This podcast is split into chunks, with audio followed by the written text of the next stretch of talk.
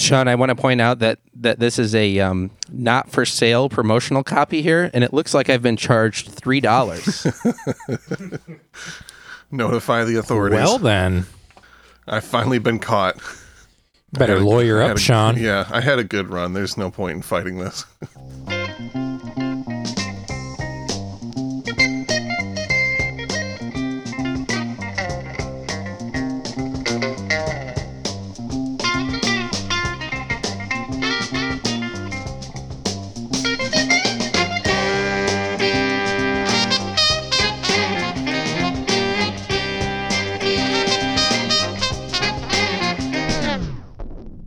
Welcome to I'd Buy That for a Dollar, a podcast about inexpensive, common, and underappreciated records that are waiting to be rediscovered.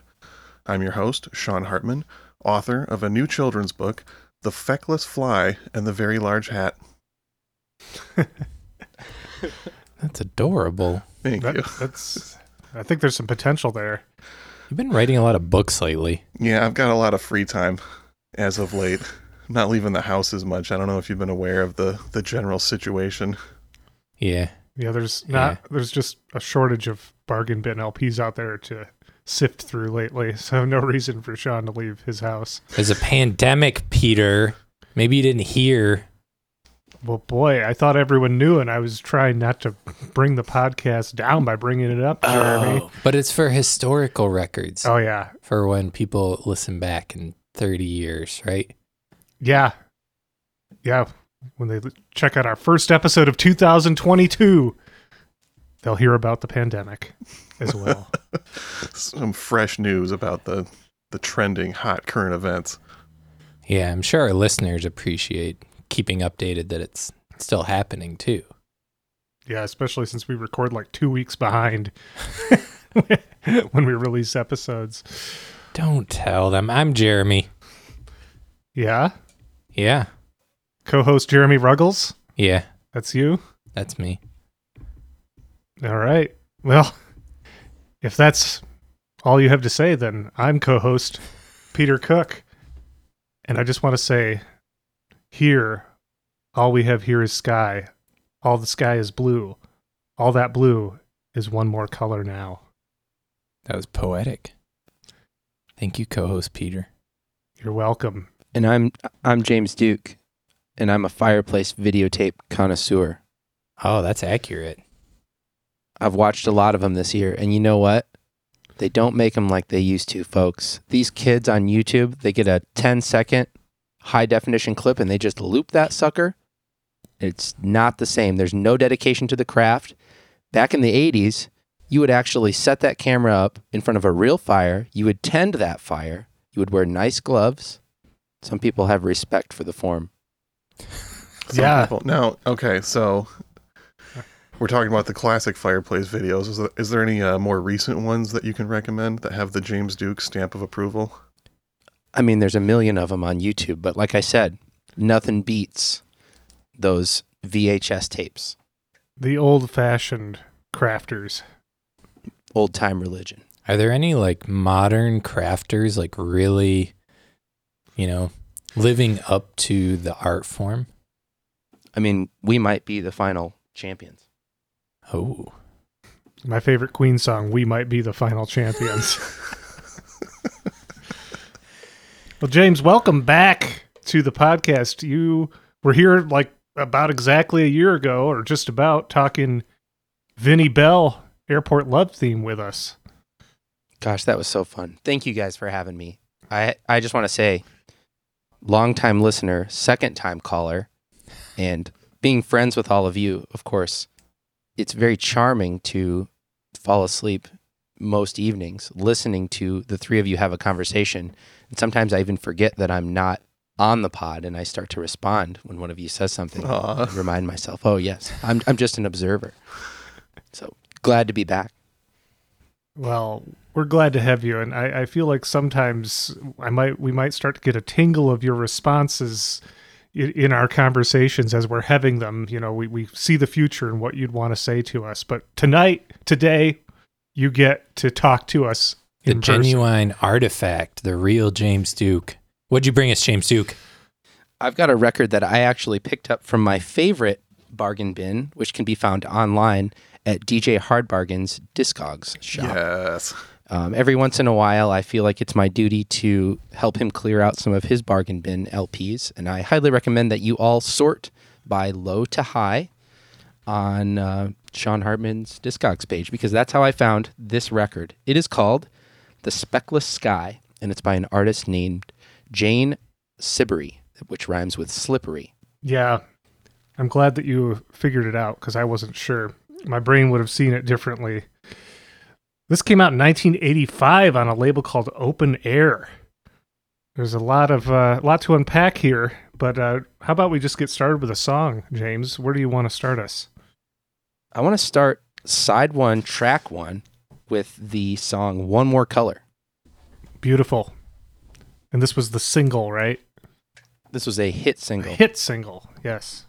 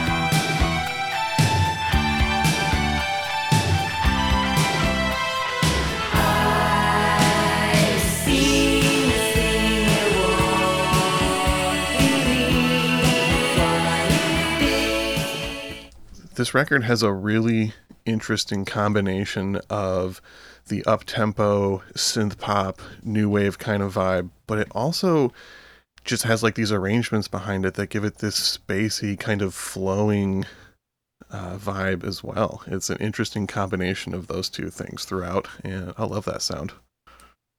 That song was like the most normal sounding song in this whole record, though.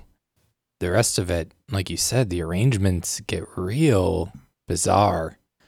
And then texturally, it's it's very interesting to me. There's a a mishmash of like textures you don't normally hear mixed with like comically 80s textures. Just like stuff yeah, it's, that it's very brittle at times. Yeah. That song in particular kind of sounded like something that might be in the Americanized version of a Miyazaki movie to me. Oh yeah, yeah, for sure. Yeah, the digital flute. Yeah. Yeah, some of those elements and textures. Yeah, the layering is really charming to me on this record, and I think you're right, uh, Jeremy. That it's funny that they chose that song as track one, side one, and this song was actually uh, a fairly big hit for uh, Jane Siberry in Canada, and actually charted in the U.S. briefly as well. Probably one of her biggest brushes with fame, but the rest of the record is very different. It the way I would describe this record it- with the single and and the rest of the uh, tracks in mind. When I first got it, I was playing it uh, for a friend, and I said, "This re- this sounds like store brand Kate Bush." Yeah. Yep. Very Kate Bush influenced, I imagine. Yeah, to me it it seems like Kate Bush always has a very like theater student quality to her music, and this is more like your crafting neighbor music. like your neighbor that makes a lot of different crafts and gets involved in a lot of that. Yeah, it kind of is like a bedroom pop or like indie bedroom hmm. kind of vibe a little bit. Absolutely. Yeah, there's like a lightheartedness to it, and you can tell there's a there's like a sense of unbridled creativity going on, which is fascinating. Yeah, and I, I think she has some DIY roots That makes and how sense. she got how she got started, which I'm sure we'll explore. So, James, were you familiar with this record before you bought it from me, or was this a, a blind buy, or what made you pick this up? As I said, I feel like it's my duty every few months to go to DJ Hard Bargain's Discogs page and sort LPs from low to high, and then just add random ones to my cart. I recommend it. It's very cheap entertainment, and uh, I didn't know anything about this record going into it, so it was a pleasant surprise. Wow, what a very modern virtual way to bargain bin hunt. Whatever works, whatever keeps you safe. Tell me what this is, James. I don't This record? Yeah, I don't understand what I don't understand how this came to exist listening to it. That was a thought I had. It's a great question.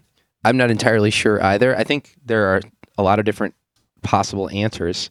The thing about Jane Siberry is she's an artist that really likes to play with personalities and narratives and kind of reinvent who she is frequently. And so there are interviews and, and there is some official information, but all of it is, it, it tells the story of somebody who likes to play with personas and try out different types of characters. And so this record to me, it feels like almost a character study, but there are several different characters that aren't really defined and they're all they're all having these experiences that are they're kind of in tension between kind of a modern up-tempo exciting lifestyle and more of a rural theme where there are more pastoral images and concepts of inner peace and, and reflection and it's all kind of jumbled together in a in a really playful way, kind of a fun way. I like that interpretation. Um, I'd love to show you a second exhibit to highlight my point, if we may. Let's do that. Can we listen to the second track, Seven Steps to the Wall? Oh yeah. Seven steps to the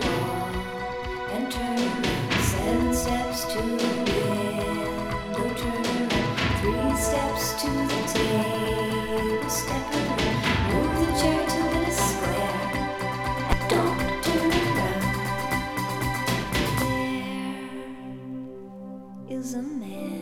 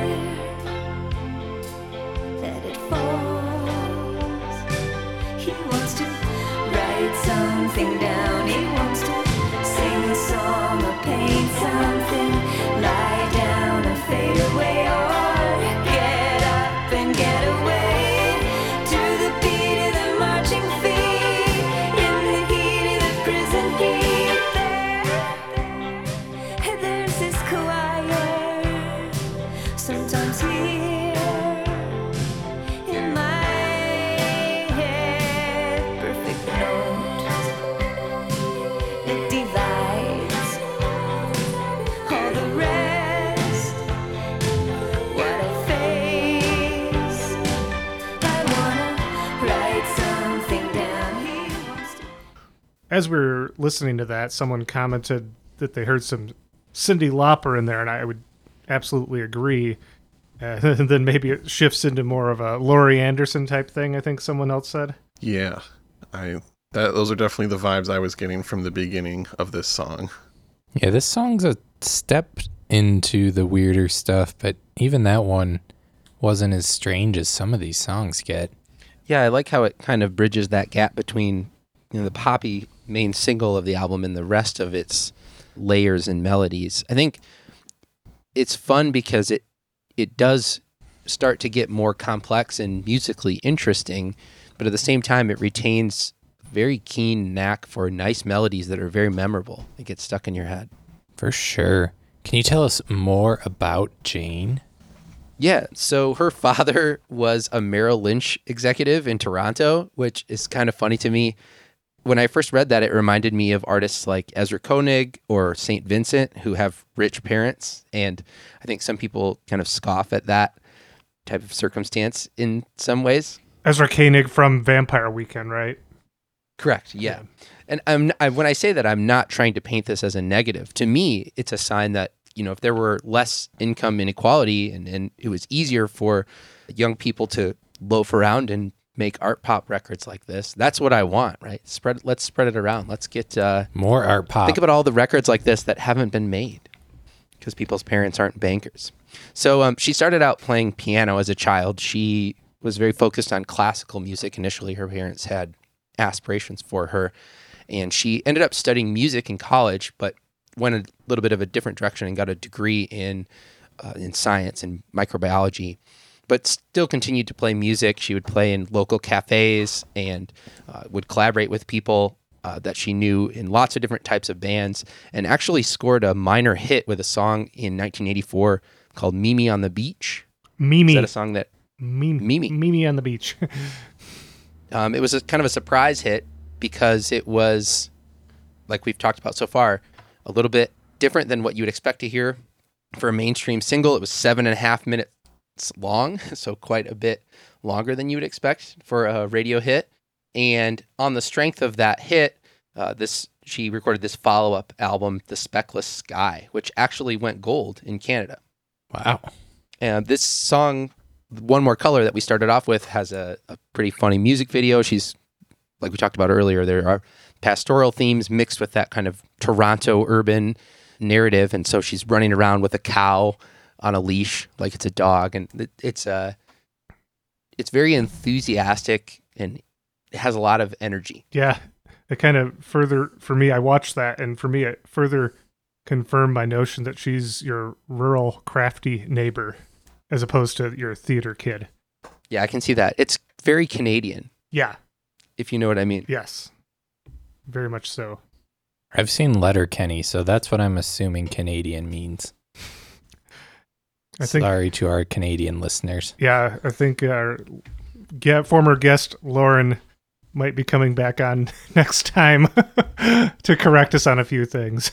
Or maybe she's not coming back now. yeah, exactly. Yeah, exactly. just burn that bridge. Sorry, Lauren, I didn't mean it. Canadians are cool. Heck yeah. Yeah, I, I absolutely mean that as a compliment to Canadian culture, right? It has a for for a country with such a great rural expanse, but also these major metropolitan centers, it does have that kind of tension carried within it. And this is a great expression of that. Yeah, and I had read that, you know, it, as kind of coming up and establishing herself, she had funded a lot of this herself as far as like recording her albums and getting the funding for touring and whatnot. This label that uh, she's on, Open Air, I didn't really find a whole lot of information about that either. I don't know if, and it's also Duke Street Records and Open Air Records is what this was released on. That's actually why I picked up the uh, LP because of the uh, Duke Street Records cosign there.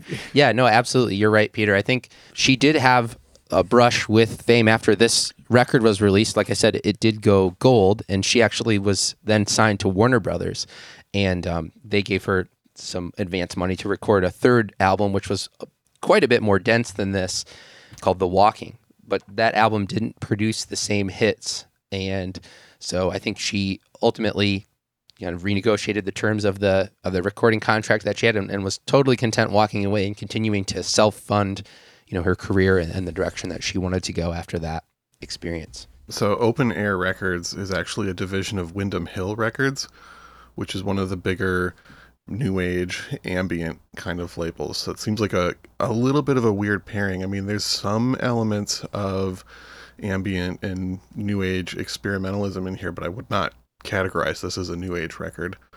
Two of the main other acts that were on Open Air Records was Michael Hedges, the acoustic guitar virtuoso, and the Nylons, who I think were like a kind of poppy jazz vocal group. Yeah. Yeah, those are the the names that kept coming up when I was looking at the open air catalog. Yeah. Weird association. I maybe that has something to do with why this record didn't take off as much in the States. If it had been on a, a label that made more sense and could have done something with it, who knows what could have happened. Mm-hmm. Tell me more about Jane, James. Well, like I said, she was, she is, continues to perform. Throughout her career, she has played with this concept of persona. And she, after her major label uh, debut, The Walking, she ended up uh, walking away from that contract and producing more albums that went in a lot of different directions. She experimented more with jazz. She recorded folk standards. She actually did a concept album of songs that she wrote as a teenager, which I imagine myself going on a journey like that and it'd be, I think, deeply painful. So kudos to her for having the courage to do that. Um, she made field recordings. Of course, she made a you know a Christmas record. She's had a very eclectic career. She performed over, under several different personas. Uh, one called Issa made several records uh, and had a whole backstory and narrative associated with that. So more characters and storytelling. Exactly. She's she was one of the first artists to institute a pay your own price policy for selling records online, uh, predating good old Radiohead by a few years. And she also did some house show touring uh, in the aughts and uh, in 2010s. In fact, I, if I'm remembering correctly, didn't she play at the No Fun House during a snowstorm for like seven or eight people? Uh, you- I don't Oh, wow. think- What? Am I imagining this? It might have been a dream. Okay. I'm, This is Sean's former house venue we're talking about here. I mean, if it did happen, I would feel like a complete fool, but I have no memory of this. So, No, I think that was a joke. But, uh, I mean, I it, just to to paint the picture for the audience. You know, she embarked on that kind of a DIY tour, right? Playing in small uh, college towns across across Canada and the United States. I think the I think the DIY tour was through Europe, actually, from what I had read, but it may have taken place in uh, several different areas. yeah, she did a few of them, and and sometimes would go with friends and under pseudonyms and things like that. Uh, okay, cool, cool. Yeah, I also read that uh, after she instituted the pay what you can thing, she started making more money from her like solo self-released album sales. Yeah, I think she has a bit of a cult following. Like people that are into her get very into it, right? And so that's given her, uh, in addition to you know uh, being able to self fund a lot of these projects, it's given her a lot of creative freedom. That's awesome. Yeah, that makes sense. And I could see her music being like a big influence on younger musicians that came after her, especially, you know, some of the more experimental indie pop artists that were coming up in the mid 90s. You know, I saw that she'd worked with members of the Breeders and I don't know, just thinking about other experimental indie pop bands. I mean, you could even say like Pavement and stuff like that has some uh, inspiration from artists like this from earlier on that were challenging what was happening with the new music and bringing some interesting creative ideas to the table. Yeah, one of the songs when I was listening to it, it had these like tempo changes and these like hard stop, like total shifts into a different thing that reminded me a lot of Of Montreal, which is a band that I like that maybe people have heard of. Yeah, there's that sense of jubilant excitement that both artists share. mm-hmm. Yeah. That makes a lot of sense. Yeah. Well, James, do you have another selection you'd like to play? Yeah, I'd love to hear the song Mein Bitte. All right, that is side B, track one.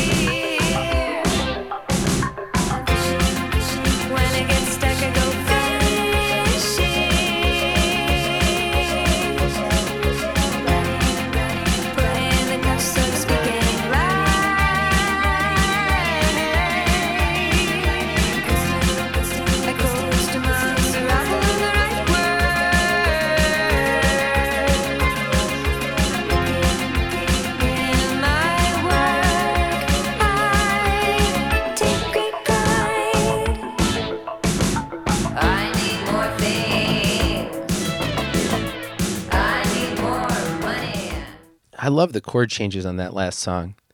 You know, many of you probably have had that experience now over this holiday of 2021 where maybe you were hanging out with your folks and watched a little bit of that Beatles documentary online. And uh, every boomer has their opinion about what made the Beatles so great. My dad, Leonard Duke, told me when I was a kid that one of the reasons why the Beatles were great is because they did really, really great things with conventional pop structures. And one of the things that they did that was so interesting was they would insert these fun jazz chords in places you wouldn't expect them uh, for transitions between choruses and verses and bridges. And it, it just made the songs such a delight to hear. And it's so different than, uh, than everything else on the radio. And that song has a couple changes like that that remind me of things I like about interesting Beatles songs. Yeah. Whenever I go to try to learn a Beatles song by just looking up the chords, there's always some chord that I'm like, what on earth is that chord? And it's you know, like you said, it's usually some transitional chord. That uh, it's just a strange choice, and you realize that's what kind of made it stand out. Absolutely. You don't quite know where you're being led, but you're excited to go there, right? It's very E. E. Cummings. Yeah. I found the lyrics of that song interesting now having some context around Jane and her upbringing. It was, uh, I felt like perhaps it was kind of uh, pushing back against her upbringing, perhaps. Yeah, absolutely. It the album for all of its innocence and kind of naive vocal themes or lyrical themes has distinct class awareness at several different points you can tell. Yeah, I didn't pick up on it on that first listen through, but listening back with like some knowledge on that now, it uh, adds some adds another layer to it. You ready to interpret Jane's lyrics? I'm ready now. Well, would you guys like to hear about who these musicians are that Jane has taken into the speckless sky with her? Tell us. On drums, we have a fellow named Al Cross from the Canadian band Big Sugar, and he also worked with Loreena McKennitt. Do you guys know that name at all? No. Nope. She had a hit, a surprise hit in the late 90s with a song called The Mummers Dance. Nope. Nope, not ringing a bell. Loreena McKennitt, another big Canadian name. On guitar and guitar synth, we have noted Canadian guitarist and composer Ken Myhr, who also worked with the Cowboy Junkies, and in 2020 won a Canadian Screen Award for his score to the documentary The Accountant of Auschwitz. So he's still out there getting recognition as recently as 2020 Cool. which is two years ago now because it's 2022, y'all. Whoa. True. Not ready for it. I know. On bass, we have John Switzer, a Canadian bassist and producer who worked regularly with Jane. Why would that be James Duke? Tell us. Oh, they were romantic partners for quite some time, and they obviously had musical chemistry as well. They worked together on several different records on, on these and other recordings uh, with other friends in their musical circle. Uh, they did split up romantically after the release of the third album, but they continued to collaborate together in a professional uh, working relationship. Wonderful. Yep, they co-produced this album together. John Switzer and Jane Siberry. On keyboards, we have Anne Bourne, a Toronto-based cellist and keyboardist. I found that she has worked with Fred Frith from Henry Cow. So that was an interesting connection. And behind the Fairlight programming, the synth programming, is a man named Rob Yale. I saw that he also worked with Bruce Cockburn. Wow. That was the most noteworthy name I could find connected with Rob Yale. Seems like he did a lot of synth programming. Someone's got to do it, right? True. I don't want to do it. Yeah. Rob Yale's up to the task. So those are just some of the people helping make all these interesting and, u- and unique sounds with Jane here on the speckless sky. Radical. Sean Dad, is there music like this? The only thing that comes to mind immediately is Kate Bush, but those records aren't cheap. Yeah, some of the Kate Bush you can find for like, you know, 10 and under, but you're probably not going to find any Kate Bush in any dollar bins.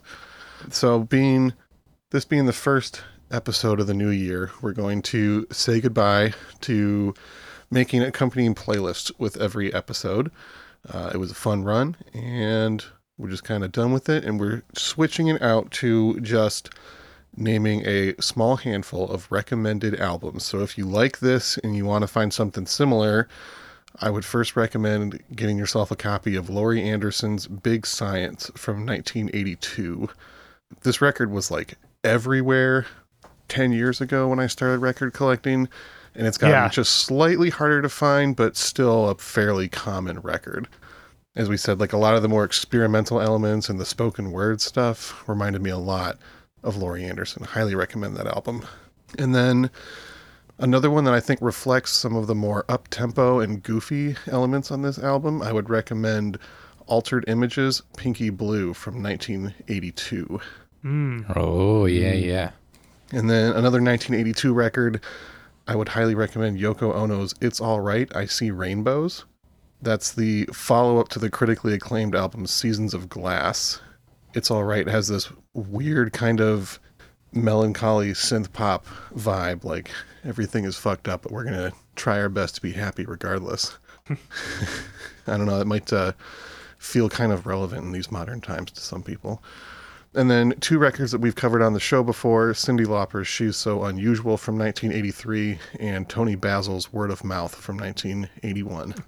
Yeah, I I think it, on one of the tracks we listened to, I definitely at one point thought back to Toni Basil, which you know this is uh, on the surface this is a, a much more serious and uh, record with you know artistic integrity, and I don't know if that's what anyone would describe that Toni Basil album as, but there's some interesting experimental moments on that that record.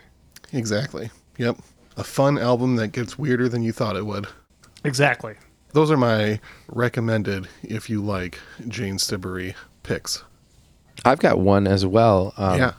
Strange Mercy by St. Vincent is a record that came to mind for me. It- I think it was belie- released maybe in 2010 or 2011, but it does have a similar thread through it of layered melodies and kind of deviant rhythms that never really lose you if you're if you're seeking the heart of the song right? That's the real charm of this record for me is that so often we think about experimental music and we think about pop music or we think about the complex uh, as these kind of poles that have to be so far apart from each other but it's really quite charming how they're woven together on the speckless sky Yeah. Yeah. That's a, a great comparison for a more modern musician. I agree.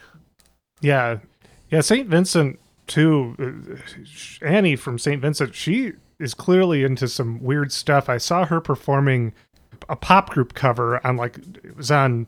I think it was on Jimmy Fallon Live or something about ten years ago. Just so unexpected.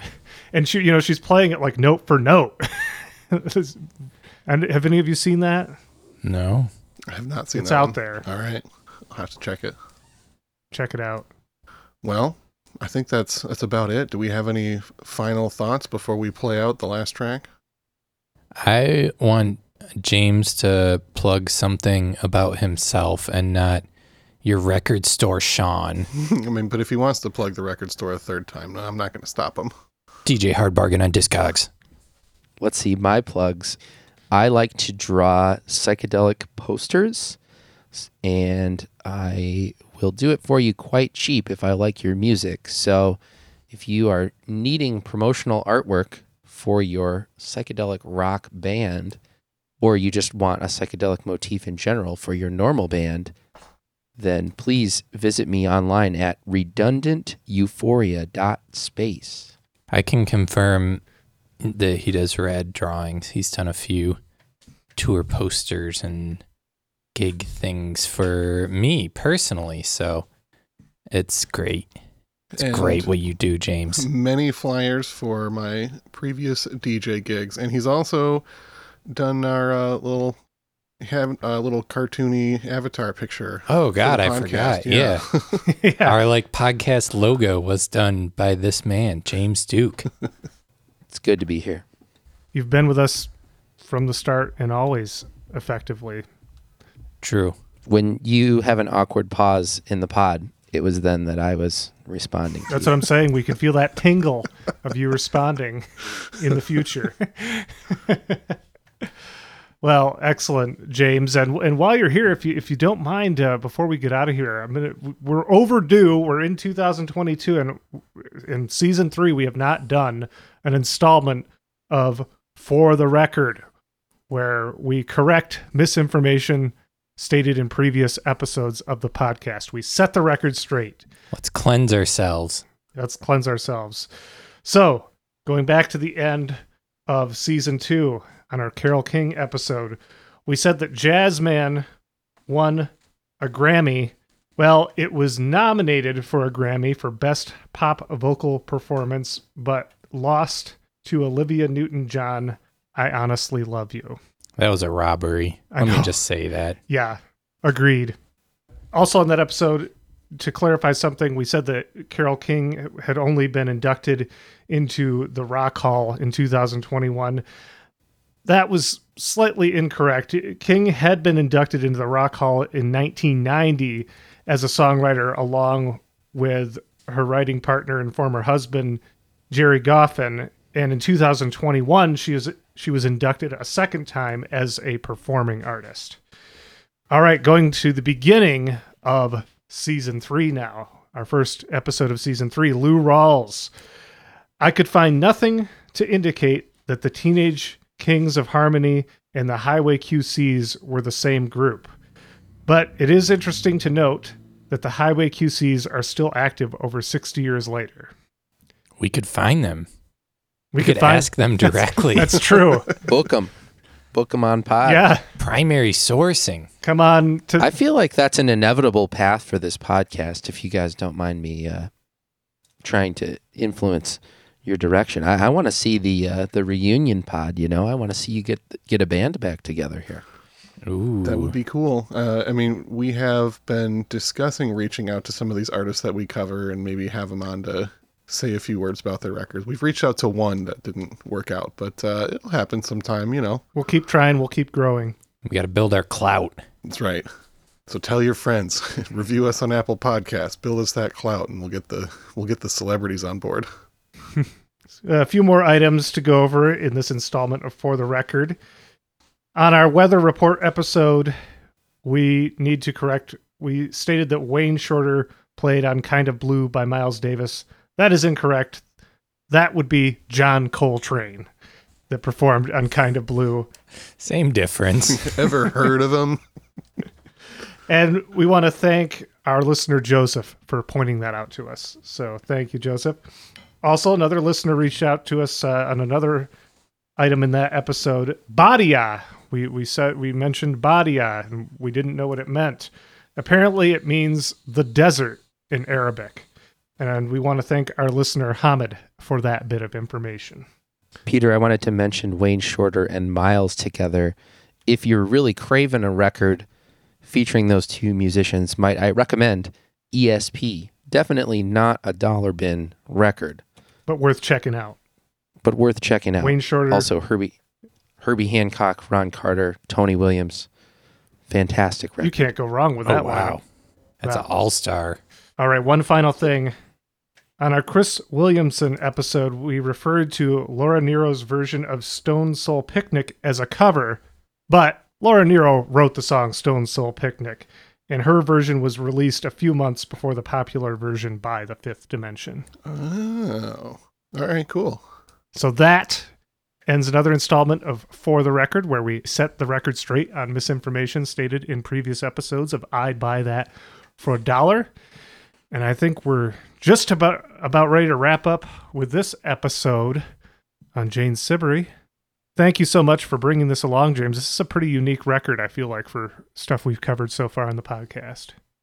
Thanks for having me. I'm very happy to share it with all of you and the audience, of course, and looking forward to reading some comments from folks who might come across it out in the wild. Yeah, I'm personally looking forward to picking up a copy of this album next time I see it and getting to know it a little better. I played through as much as I could getting ready for this episode and definitely had the feeling that it would uh, it would need a handful of plays to really understand the whole thing. So hmm I would say side two, especially, really blooms after a few listens. okay, looking forward to it. Yeah, it definitely takes a, a few spins. By the time we got ready for the episode, I was like, I'm really starting to feel these songs, and I will say you will find this album cheap. It is a very cheap album if you find it out there. You if if you paid five bucks, I'd I'd be surprised. Well, of course, now that we've covered it, it's going to be like a twenty dollar record. I'd buy that bump. yeah, it's unique and it's it's a, an outlier in being extraordinarily cheap, but being intensely unique and creative, which typically bolsters the value of records. But if it was a gold record, I mean, they made a lot of copies, so makes sense. I wonder if this record gets harder to find the farther south you get from Canada. Could You be. got to be up here in Minneapolis. Yeah, Get that direct shipping from Sean Hartman. closer to the border. Get those imports. All right. Well, happy 2022. Thank you for listening to I'd Buy That for a Dollar. Thank you, James Duke, for coming on. Thanks for having me. I'm uh, I'm gonna get off. I'm gonna log off the pod, and then I'm gonna go listen to the Christmas episode upstairs. So It's a good one. Christmas is over, but that's fine. It's actually his fourth time listening to it. Oh my God. second, like I said, I like to fall asleep to it. It's it's very comforting, Jeremy. Aw. Plus, there's there's 12 days of Christmas. We've just begun. Oh man. Christmas is in the heart. Oh man. So, what are we leaving on, James? Um, I'd like to highlight the tension between rural and urban themes really coming to a head here on one of the final tracks of the album. Is it the final track of the album? The Empty City. I No, think it's it's not. It's the second song on side B. Definitely feels like a, a highly anticipated moment after that um, Mein Bitte track. Yeah. All right. Well, that's what we're gonna leave on. One thing I like about this track, can I just mention this? One thing that really charms me about this record is the way that it plays with rhythm. And a few of these tracks have moments that genuinely trick the listener into thinking that the record is skipping. You know, they're they're cut out, they repeat, uh, lines of melody repeat, vocal lines repeat, instrumental parts will repeat.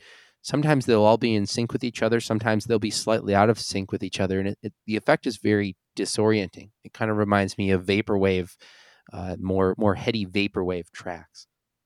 Thank you, James Duke. All right, I'm Jeremy. Good night, good morning, or good day. I'm, I'm Sean. Peter Cook. Can I can I say that? I'm Sean. Yeah, go ahead. All right, I'm Sean. I'm Peter Cook. Goodbye. The of city, the of its height. I thought that I was kidding when I said I love the sight, I love the skyline, towers rising from the trees. White bars on a blue graph, not exactly a flapping in the breeze. Cast upon a great white plaza, filtered down through architects' maps. A stand of glassy superstructures on the sprawling city flats.